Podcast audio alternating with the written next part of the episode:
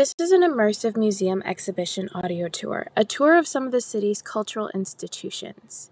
My partner Nikki and I think it is important to experience some of the best cultural museums that NYC has to offer.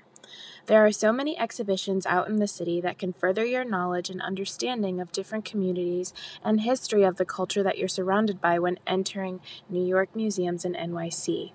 They span multiple neighborhoods and boroughs, each having its own specialty, ranging from Asian, Black, Hispanic, and Jewish art to photography to natural history, contemporary sociocultural movements, and of course, foundational history. The tour will cover points of interest and tools necessary to visit these museums. Some of these include admission fees, exhibition layouts, and gift shops. Visiting a wide range of museums and exhibitions is a great way to build connections between yourself and fellow classmates who have the similar inspirations and interests to you. There are so many ways to immerse yourself in exhibition spaces in order to take in art and culture in new platforms you may be unfamiliar with. What better way to find your fit in the new school?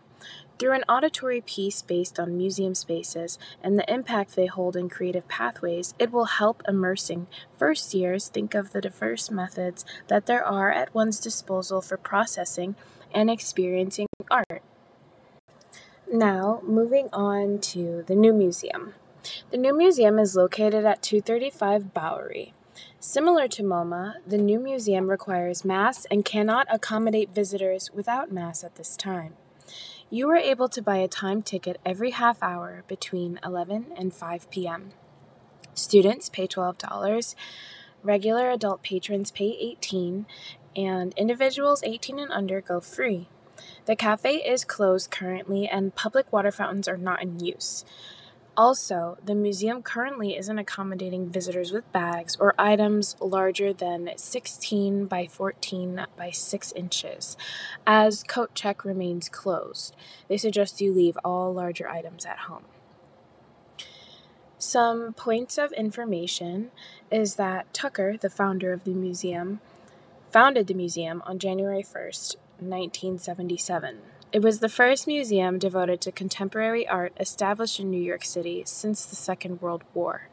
On December 1, 2007, the new museum reopened at 235 Bowery with facilities including a theater, five floors of gallery spaces, and a distinctive sky room with panoramic views of lower Manhattan. An interesting exhibit on view at the new museum is called This and the Sun. This and the Sun is a collaborative exhibition by artists Miriam Hoseini, Rindon Johnson, and Jordan Strafer, created specifically for the new museum's lobby gallery. As a starting point for their collaboration, the artists co wrote a text reflecting on ideas of interrelation and the changeable qualities of time, told from the perspective of a collective we. The artists write How is time altered on the way down? Are we free as we are? Are we in any degree bound by our appetites? Are we at all in bondage to the opinion of our neighbors, to the customs and notions of the society, however harmful or absurd? Can we see things as they are, as they should be? No ground here. We got altered on the way down. One broken horizon, zero binary reversal. Do we tell stories as they are or as they should be?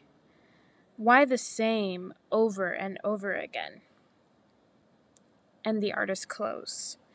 Inspired by the view through the lobby gallery skylights, the artists have designed a computer program that performs a prediction, constructing an ongoing, speculative, simulation of the sky overhead as it maneuvers between day and night. As with the title of the exhibition, the artists consider ideas of perspective and representation, probing the desire to control, frame, and capture. In addition to the projection, the exhibition includes new paintings by Hoseini, stone furniture by Johnson, and a video by Strafer all of which were created specifically for this presentation. Next up is the MoMA. For the most current updates on exhibitions and events at the MoMA, you can visit the MoMA's website. It is currently open at full capacity, but for everyone's health and safety, they require masks indoors at all times and time tickets are needed at entry. The entrance is at the Rockefeller Building on 53rd Street, and you should arrive within 30 minutes of your time window. Currently, checkrooms for bags, coats, and large items like scooters and skateboards are closed due to COVID 19, and it's suggested that all large bags are left at home. Tickets are available online from 10:30 to 4:30 as well as at the desk up front. They range from $25 for adults, $18 for seniors and visitors with disability, $14 for students, and free for children under 16. Also, as a new school student, the MoMA is free for your first visit. The sculpture garden at the MoMA was planned in just one night. The current space is dedicated to Abby Aldrich Rockefeller. It was initially designed in 1953 and is now the heart of the museum. The MoMA expanded to include six collections in their departments paintings and sculptures, architecture and design, film and media, photography, prints and illustrated books, and drawings. The MoMA was the first museum to create architecture, film, and design and photography departments in their departments. There are a couple of awesome seasonal galleries and exhibits currently displayed at the MoMA. One is titled Fotoclubismo, available until September 26th. Fotoclubismo explores the creative achievements of Sao Paulo's Foto Fotocine Club, a group around 1946 to 1964 of amateur photographers whose ambitious and innovative works embodied the abundant originality of post war Brazilian culture. It is a very interesting exhibit and the first of its kind. In fact, this is the first museum exhibition to present this fascinating moment in photography's history to audiences outside of Brazil. Photography was a hobby for most Fotoclubismo members. On weekdays, group members, many of whom were women, went to their jobs as businessmen, accountants, journalists, engineers, biologists, and bankers. On weekends, though, they often traveled to photography spots to take photos together. They were nonetheless quite serious about their artistic ambition, not unlike millions of people on Instagram today. Their pictures depicted a wide range of subjects. More than 60 photographs, drawn almost exclusively from MoMA's collection, demonstrate the group's extraordinary range. Their absence from international histories of the medium provide a valuable opportunity to reflect on the biases that led to these exclusions, and invite us to reflect on the status of the amateur today. Another piece that you can go see in the MoMA is Faith Ringgold's American People series number 20, Die, painted in 1967. Ringgold was born in Harlem and educated mostly at home due to asthma, which gave her the freedom to explore her possibilities. She became fascinated with the ability to document time, place, and cultural identity of an artist through art. She often thought how she, as an African American woman artist, would go about documenting what's happening around her. Ringgold wanted to give physical evidence of what was happening on the streets that wasn't on the news. She was not encouraged to paint white people, which she often liked to do. This was because since white people were considered superior, and if you were black and painted white people in a way that categorized them, you would be harshly criticized for causing trouble. But she enjoyed painting them how she saw them anyways. Ringgold struggled as a black woman artist to be seen through the civil rights movements and women's rights movements of the 1960s to 1970s. Ringgold's collection of the American People series documents race relations in the United States during that time. Number 20, Die, is a mural piece that concludes the entire series and evokes the riots which erupted around the country at that time. The canvas displays blood splatters across the interracial group of adults and children, presenting the fact that no one is free from this struggle.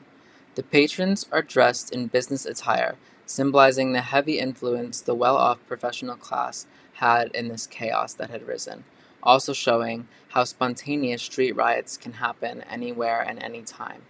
Die's scale, composition, and abstract background refer to Picasso's Guernica.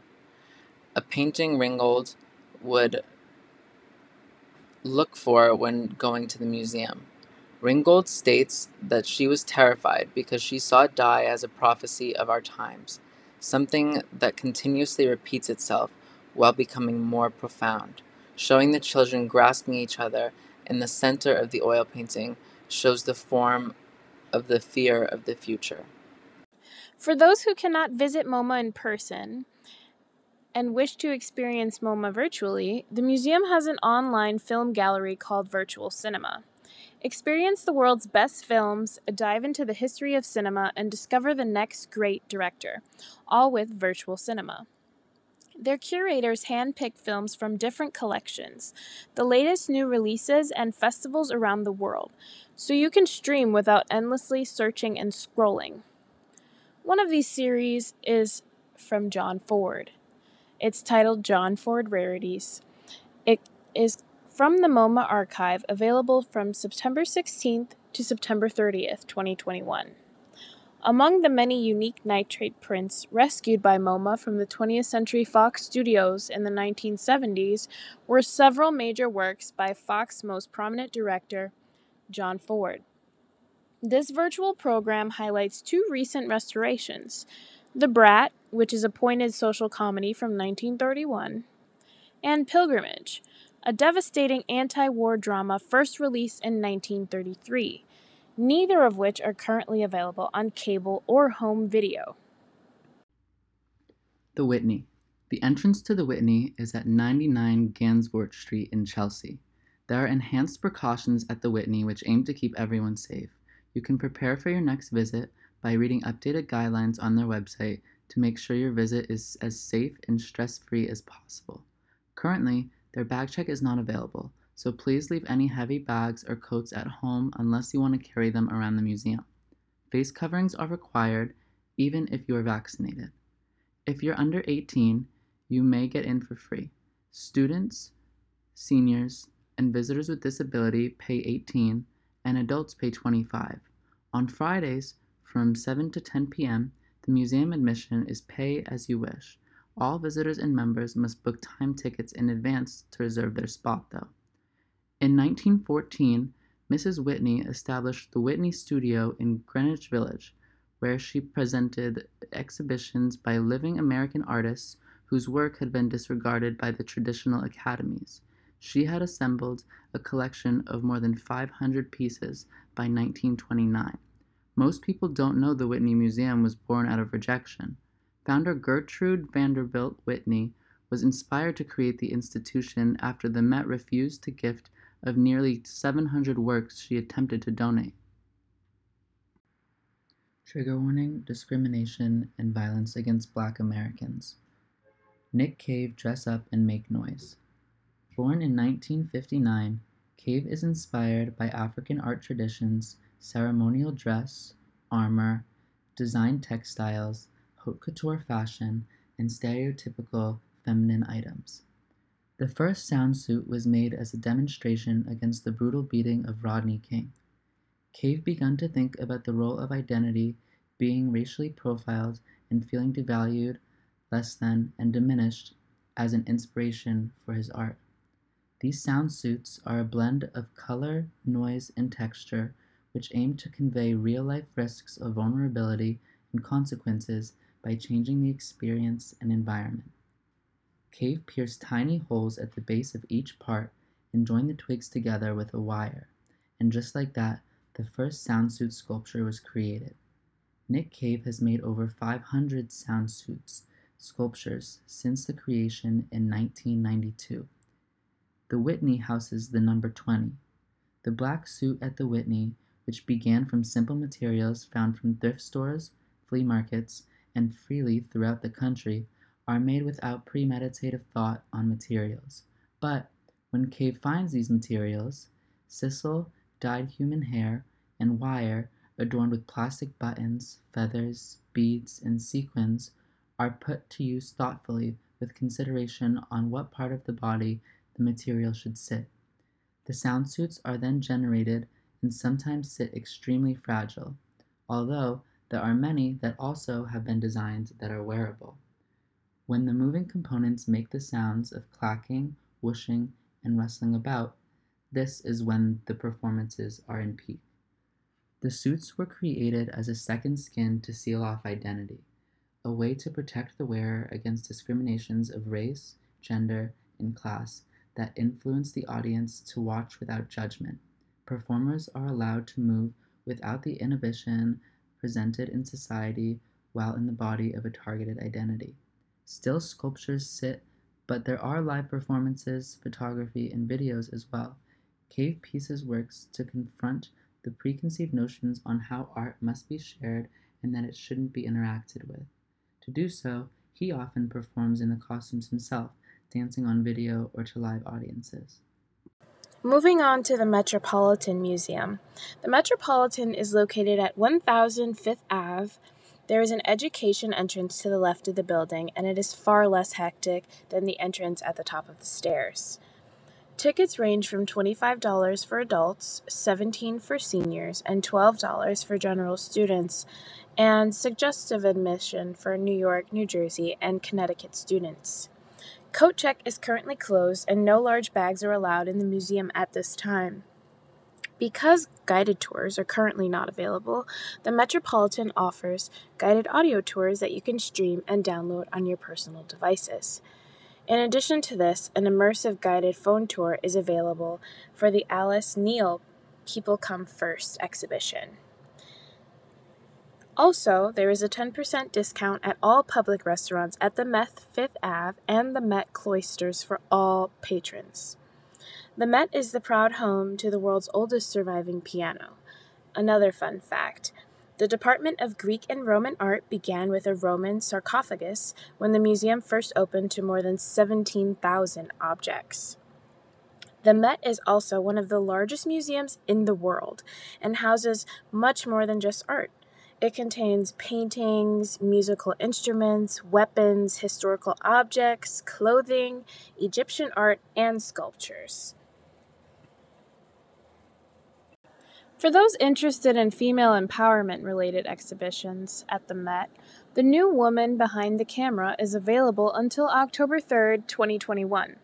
Inspired by the global phenomenon of the new woman, the exhibition seeks to reevaluate the history of photography and advance new and more inclusive conversations on the contributions of female photographers. The exhibition is the first to take an international approach to the subject, highlighting female photographers' innovative work in studio portraiture, fashion and advertising, artistic experimentation, street photography, ethnography, and photojournalism. The New Woman of the 1920s was a powerful expression of modernity, a global phenomenon that embodied an ideal of female empowerment based on real women making revolutionary changes in life and art.